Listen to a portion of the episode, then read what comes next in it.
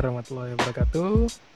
Salam sejahtera teman-teman semua. Selamat datang kembali di podcast Pemuda Batil bersama saya Fahim Irfan. Dan saya Reza Prismadana. Kali ini kita mau membahas Uncle Fahim semangat banget suaranya habis makan kayaknya. Loh, enggak lah. Biasa aja. Oh biasa aja. Iya. ya, kita mau membahas tentang body shaming ya saya.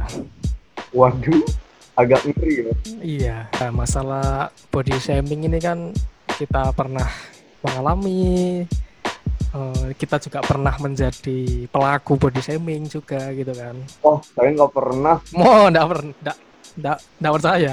Tidak percaya. Nggak pernah. Pasti pernah. Nah, enggak pernah. Mau sekarang, mau muda, mau tua itu pastilah. Kalau enggak jadi korban body shaming lah. Pernah kan? Pernah, pernah, pernah. Iya, pokoknya akun yang jelek-jelek udah tahu aku Zak. Enggak pernah gitu kan pokoknya.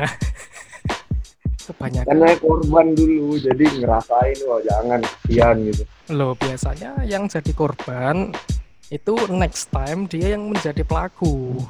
Itu yang tidak wise, korban yang tidak belajar pengalaman, Bung. Siap, siap, ya. Ya, kalau di masa muda atau anak-anak gitu sering sih aku kena body shaming gitu, cuma cuman nggak sadar gitu. Oh. Ini itu body shaming Anda yang gitu. berbadan ideal ini kena body shaming. Nah, jadi sebenarnya body shaming itu definisinya adalah perilaku mempermalukan seseorang dengan menghina atau membuat komentar negatif mengenai bentuk atau ukuran tubuh seseorang. Nah, terms ini pertama kali digunakan tahun 1997. Gitu, Im. Oh, begitu. Hmm, body shaming sendiri bisa dikatakan sebagai salah satu bentuk bullying yang terjadi di lingkungan kita. Iya. Cuman perbedaannya bu- bullying ini kan lebih besar. Nah, salah satu jenis bullying itu ya body shaming. Kayak gitu. Oh, Oke, oke, oke. Dan biasa si pelaku ini dari berbagai macam golongan, maksudnya entah teman dekat, teman jauh, bahkan keluarga atau saudara sendiri bahkan gitu. Benar banget. Hmm, dan yang melakukannya ini biasanya dalam keadaan sadar ataupun tidak sadar. Ya. Begitu. Heeh. Anda gimana? Mungkin ada Ya, body shaming ini menurutku ada dua jenis sih. Eh bod- eh, body body shaming yang eh, body atau fitur atau karakteristik bawaan lahir atau yang nggak bisa dirubah. maksudnya? Eh, Oh, Perilaku sesuatu body. yang bisa dirubah dan sesuatu yang bawaan, misalnya terlahir dalam keadaan disabilitas gitu-gitu. Iya, perilaku body shaming ini aku aku kategorisasi ya. Jadi jadi dua dulu gitu. Yang pertama itu yang yang nggak bisa dirubah ya emang dari lahir itu kayak gitu. Atau yang apa eh, kalau pengen dirubah sekalipun itu susah banget. Contohnya bentuk muka. Ya itu dari lahir udah kayak gitu gitu loh. Tapi kalau mau dirubah kan bisa oplas, tapi kan ya biaya, Oh, bisa perawatan lah gitu Ya, kan. kalau perawatan kan cuman mungkin membersihkan atau ya mengin, Sama mengincelong. biar tirus, biar tirus biasa. Nah, kalau yang biar tirus, yang apalah itu kan butuh operasi dan susah banget gitu loh. Hmm, nah. hmm. Itu itu yang pertama ya. ya. Eh, kalau yang kedua itu eh, bisa dirubah. Eh ya, jenis eh, body body shaming, body fitur atau karakteristik yang bisa dirubah. Heeh. Nah, ini kembali ke orangnya yang kena body shaming. Jadi mau dirubah atau enggak itu ya terserah gitu. Semisal gendut eh, nggak pengen jadi kurus ya terserah. Tapi kalau kita mau ya bisa jadi kurus gitu. Meskipun itu ya masing-masing orang berbeda gitu kan. Iya. Ya aku sadar juga ada kok orang yang eh, susah banget gitu buat bisa kurus. Aku juga pernah di posisi itu. Mau kurus mau gemuk itu ya susah banget gitu. Nah, Ya, ya. mengenai body shaming yang eh, bisa dirubah ini, eh, contoh semisal eh, gendut aja ya. Uh, memang terserah kita mau tetap gendut apa enggak. Tapi kalau coba dipikir ya, uh, mending jadi kurus sih daripada gendut gitu. Ini tapi dari sisi kesehatan, stamina gitu. Cari baju nggak susah, penampilan juga uh, semakin menarik. Tapi ya meskipun penampilan ini subjektif juga ya. Iya iya. Dan iya, iya. di sini kurus yang aku maksud itu enggak kurus banget ya tapi ya proporsional. Bukan kutilang ya, bukan kutilang ya, kayak saya. Bukan ya. kutilang, uh, tapi ya yang proporsional gitu maksudku kurus itu gitu. Nah, gendut ideal, juga ideal. Uh, gendut juga di sini itu maksudku juga gendut yang sampai kayak obesitas gitu yang mengundang banyak penyakit. Kalau gendut-gendut hmm. cabi biasa kan ya masih imut-imut lah, nggak masalah gitu. Oh iya iya iya iya. Gitu itu dua jenisnya.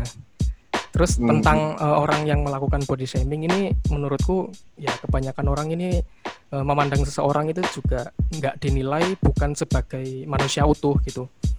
Tetapi oh. berdasar fitur yang terpisah dari tubuh mereka. Jadi orang menilai fisik itu sendiri, menilai attitude, intelijensi itu juga sendiri juga. Nah, itu dipisah sama orang-orang itu. Seperti hmm, itu menurutku sih. Kalau menurut Reza sendiri bagaimana? Sebenarnya ya jujur ya.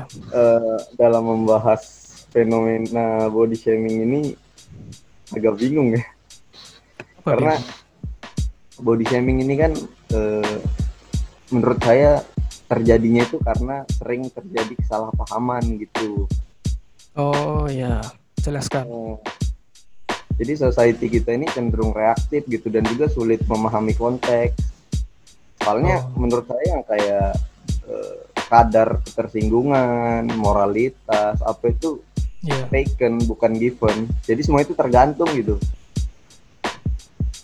Oke. Okay. saya nggak pernah ada pengalaman melakukan body shaming atau jadi korban juga sebenarnya nggak pernah sih. Yang saya tahu cuman yeah. selama ini yang saya tahu itu. Mungkin atau mungkin orang nggak sadar. Mungkin atau orang nah. ngatain tapi saya bodoh aja udahlah. Saya hidup juga nggak dari duit mereka gitu kan. Iya.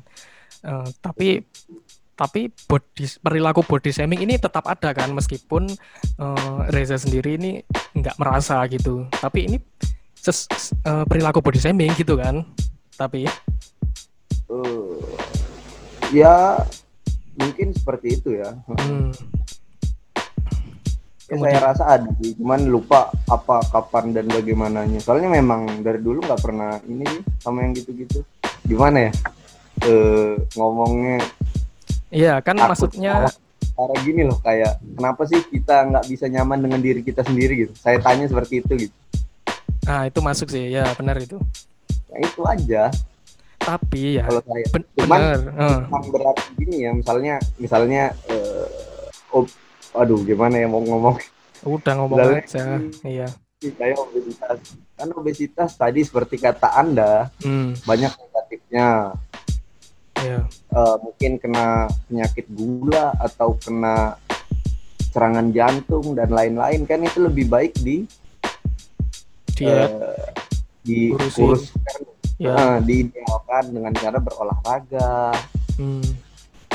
atau apa pokoknya ada effortnya gitu menurut teori psikologi ini ada beberapa penyebab sih uh, orang itu melakukan yang namanya body shaming begitu.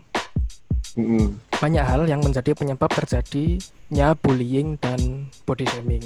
Dua hal ini memang tidak bisa dipisahkan ya. Iya, iya, iya. Kedua fenomena tersebut dapat dijelaskan dengan menggunakan social learning teori Albert Bandura. Menurut oh, teori, teori iya, ini ya. lama banget lah. Menurut teori Bandura, sebuah, biasa loh. Sebuah perilaku muncul karena hasil dari observasi serta tindakan meniru orang lain di lingkungan sekitar. Apabila seorang individu sering menyaksikan atau membaca komentar-komentar yang mengarah ke tindakan body shaming sejak dini, maka besar kemungkinan individu tersebut melakukan tindakan body shaming terhadap orang lain di masa depan. Oke, hmm. uh, sedangkan sih kalau ini pendapat pribadi ya, opini saya Iya. Kenapa orang itu body shaming? Pasti eh, bukan pasti sih maksudnya ini opini saya kenapa orang melakukan body shaming itu ya kerjaan media sama dulu post kolonialisme. Hmm. Eh, kita dijajah kan lama ya ratusan tahun gitu. Iya. terus tuh media juga kan uh, mencitrakan cantik tuh begini begini begini gitu yeah. jadi akhirnya kedua hal tersebut itu uh, memberi standar kecantikan ideal tuh gini loh yang rambutnya hitam panjang mukanya tirus badannya tinggi. Yang mana kalau kita tidak termasuk dalam golongan itu kita berarti tidak rupawan gitu. Ya, padahal yang enggak juga gitu kan? Ya setuju kalau itu aku. Soalnya ya kalau saya dari dulu mikir mah tiap-tiap orang rupawan-rupawan aja. Cuma ada yang selera semua orang ada yang lebih segmented. Cuma sebagian orang yang suka gitu loh. Iya. Kalau saya sih gitu. Sama orang tuh kalau nge apa ngatain orang lain. Ini juga bukan teori nih analisa gembel. Ada nikmatnya di situ. Orang tuh senang gituin orang maksudnya alam bawah sadar kita tuh senang ngeliat orang tuh lebih susah lebih inferior dari kita gitu. Uh, setuju sih sama uh, yang anda katakan ya. Jadi kita itu memang dibentuk itu banget. Fahim setuju sama pendapat saya. Iya setuju ya. Kalau nggak setuju nanti panjang kan podcast kita satu jam nih. Ya jadi kita dibentuk banget gitu loh sama media itu. Harus seperti ini seperti ini seperti ini seperti ini gitu jadi kalau yang lain dari pada apa apa yang ditampilkan oleh media itu eh, dirasa ya nggak bagus kurang rupawan ya bener lah sama. Uh, selain dari definisi dan kenapa tuh sebabnya orang melakukan body shaming body shaming ini ternyata punya dampak Kim. Oh Nah, body shaming ini berpotensi membuat orang-orang melakukan yang namanya self objectification atau keadaan di mana seseorang memandang dirinya sebagai sebuah objek atau menilai diri sendiri berdasarkan penampilan. Oke. Okay. Kecenderungan untuk melakukan self objectification ini dapat menimbulkan perasaan malu atas diri sendiri atau kecewa terhadap bentuk ukuran tubuhnya sendiri. Hmm, oke okay, oke okay, oke. Okay. Anda termasuk self objectification tidak? Iya, banget aku. Oh. Apalagi yeah, yeah. aku orangnya ya fitness gym gitu kan, itu kayak kalau ada nggak perfect dikit aja, aduh, kayak gimana gitu. Iya sih, iya iya. iya. Hmm. Nah, jadi si self objectification ini menyebabkan rasa malu terhadap diri sendiri kecema dan kecemasan gitu ya. nah selain aspek psikologis tersebut ada lagi tuh aspek-aspek lain seperti uh, eh, self esteem yang menurun kemudian itu rasa putus asa yang yang berbahayanya rasa putus asa ini bisa menimbulkan uh, keinginan untuk bunuh diri gitu loh. Apa suicidal tendencies gitu. Oke. Okay. anda pernah nggak ada titik suicidal tendencies misal dikatain gitu? Iya dulu itu aku di body shaming ya? Iya body shaming dulu sih sempet sedikit ya hampir lah. Uh, kan dulu aku kurus kurus banget lah kurus banget lah kayak kayak tulang lah gitu. Iya iya nah iya. aku itu selalu pakai jaket-jaket yang tebel gitu tau nggak? Yang ala-ala rap. Ya gitu-gitu itu biar kayak ya terlihat berisi dikit gitu. Nah tapi kan kalau di sekolah kan baju udah diatur ya, maksudnya ya seragam iya, kayak iya. gitu. Tadi kan kelihatan gitu. Itu aduh gimana ya masuk kelas tuh rasanya orang ngeliatin, padahal ya enggak gitu. Sampai ada halusinasi halusinasinya aku sedang di body shamingin nih, gitu-gitu. Oh. Cuman kalau oh, iya ya ternyata impactnya ini ya benar. Iya. Anda itu masih SMP aja udah terpikir pengen bunuh diri. Nah itu artinya kan udah. Uh, kalau suicidal tendency itu gimana ya? Aku suicidalnya itu mengutuk. Kenapa sih aku ini kok kayak gini gitu? Kenapa sih aku lahir kayak gini? Kenapa sih aku? Nah sampai gitu. Jadi males sekolah atau males ketemu orang gitu-gitu. Hmm. Ya kalau next step itu kayaknya ya suicide cuma alhamdulillah nggak sampai lah. aku mengutuk diri sendiri aku membenci diri sendiri gitu loh dulu ya itu. Untung tidak bunuh diri. Iya jangan sampai lah masih. Alhamdulillah lah masih bisa waras. Jangan sampai bagus bagus bagus. Iya. Beberapa hal ya yang bisa kita lakukan untuk menghindari perilaku perilaku body shaming ini. Di sini perilaku body shaming itu termasuk body shaming kepada diri sendiri ya kayak aku tadi jadi aduh kenapa okay. sih mengutuk diri sendiri gitu aku kok gini aku kok gini gini gini gini gitu itu termasuk juga perilaku body shaming terhadap diri sendiri nah yang pertama perilaku body shaming ini tidak akan terjadi apabila seseorang uh, mulai mendalami dirinya dan mencintai diri sendiri apa adanya atau self love lah ya. Oh, okay, okay. Hal ini berlaku untuk korban body shaming dan yang sering melakukan body shaming. Ya, ini untuk semua orang. Self love ini sangat penting bagi kesehatan fisik dan mental kita. Karena dengan menerima segala kelebihan dan kekurangan kita apa adanya, kita menjadi lebih bisa berpikir positif terhadap diri kita sendiri dan orang lain. Begitu. Oh, oke okay, oke. Okay. Yang kedua, jadikan komen-komen yang dilontarkan kepada kita tersebut sebagai motivasi dan introspeksi diri. Okay. apabila terlalu berat, nggak kuat uh, dengar komentar-komentar kayak gitu, kita juga mempunyai pilihan gitu untuk mengabaikan komentar yang menjurus pada body shaming. Kita perlu menyeleksi mana yang perlu diperhatikan dan mana yang tidak. Mana yang bisa kita jadikan sebagai evaluasi diri dan mana yang tidak seperti itu jadi ya, ya, ya. self love self control aja sih uh, ya. ya kalau saya mau nambahin sih kayak ya. berdamai sama diri sendiri itu penting sih Wah, banget. gimana kita nerima diri kita padanya gitu apa yang ya. pernah terjadi pada kita dan sebagainya gitu ya. sebab nggak berdamai dengan diri sendiri itu awal mula melukai hati orang lain oh Kayaknya kalau nggak sampai kita atasi nggak kita perbaiki pasti ntar kita bakal ngelukain orang buat muasin kita sendiri gitu loh. Wah iya masuk banget sih kayaknya itu. Pernah terjadi sih juga. Wah aku pernah terjadi semua ya hal, -hal yang buruk ini.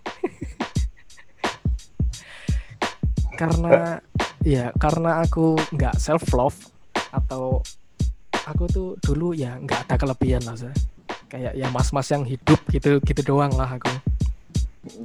Jadi aku membuli orang untuk memuaskan diri. Oh iya, iya. orang lain nih lebih lebih buruk daripada aku. Padahal aku ini yang nggak punya apa-apa soalnya yang bisa dibanggain gitu. Jadinya kayak gitu. Hmm. dulu ya tapi kalau sekarang alhamdulillah sudah. Alhamdulillah. Ya. Ya benar masuk deh setuju aku itu. Oh, cari aja kelebihan-kelebihan kalian ya di bidang-bidang tertentu gitu. Kalau sudah ada kelebihan atau punya sesuatu yang bisa dibanggakan sedikit demi sedikit, kalau dalam hidup saya itu sedikit demi sedikit uh, kamu bakal menghilangkan yang namanya body shaming dan juga uh, perilaku body shaming yang dilontarkan kepada kita itu jadi lebih bisa diatasi begitu. Karena kita punya suatu ya. kelebihan gitu. Benar-benar. Oke. Okay. Yang ya. sebenarnya kan intinya kayak apa sih body shaming ini kan perilaku humiliating ya? Iya benar. Menghina atau merendahkan terkait bentuk tubuh atau hmm. ukuran tubuh gitu toh. Iya. Nah yang mana ini sebenarnya punya dampak yang lebih banyak negatifnya gitu lebih banyak mudaratnya pada aspek psikologis gitu. Ya maka dari itu ya untuk kita semua mengakhiri lah ya kebiasaan buruk ini gitu ya, pelaku kalau... gitu. E, maksudnya kan Tuhan menciptakan sesuatu gitu. ya. makhluk apa itu tumbuhan apa itu binatang apa itu manusia kan dengan kelebihan dan kekurangannya masing-masing gitu. Benar. Bukan tugas kita juga buat menilai mana yang lebih dan mana yang kurang gitu. Benar banget. Ya anggapan kita juga belum tentu benar di mata orang lain. Hmm. itu aja sih pokoknya cantik itu beragam lah. Apa ya rupawan itu beragam sorry. Tergantung masing-masing orang. Ya seperti saya bilang tadi di awal kayak ya semua orang tuh rupawan. Cuman ya ada yang selera semua orang ada yang lebih segmented kayak sebagian orang gitu. Fitur luar ini kan memang subjektif sekali kan gitu. Iya iya. Kalau nggak suka ya ya udah nggak usah diolok-olok. Itu memang bukan selera oh, bener, nah bener. begitu maksudnya. Cuman di situ tadi opini saya yang saya bilang orang tuh kalau belum berdamai dengan dirinya hmm. bakal nyikat orang pasti bakal melukai hati orang biar memuaskan egonya sendiri. Iya bahaya banget. Bahaya memang. Ya kalau yang apa di sisi korbannya itu kalau terus menerus menerima komentar negatif ya mengenai tubuh mereka itu akan mempengaruhi harga diri mungkin bisa mengarah pada anxiety depresi sampai suicide bahkan kan? Iya benar-benar nah body shaming memang membuat orang insecure lah tentang diri mereka sendiri kalau belum berdamai seperti yang dikatakan Reza. Nah, menurutku sih untuk uh, mengatasi masalah-masalah kayak gini sih orang-orang yang terkena body shaming ini aku harapkan uh, bisa menemukan support system yang baik ya. Nah, bener banget tuh.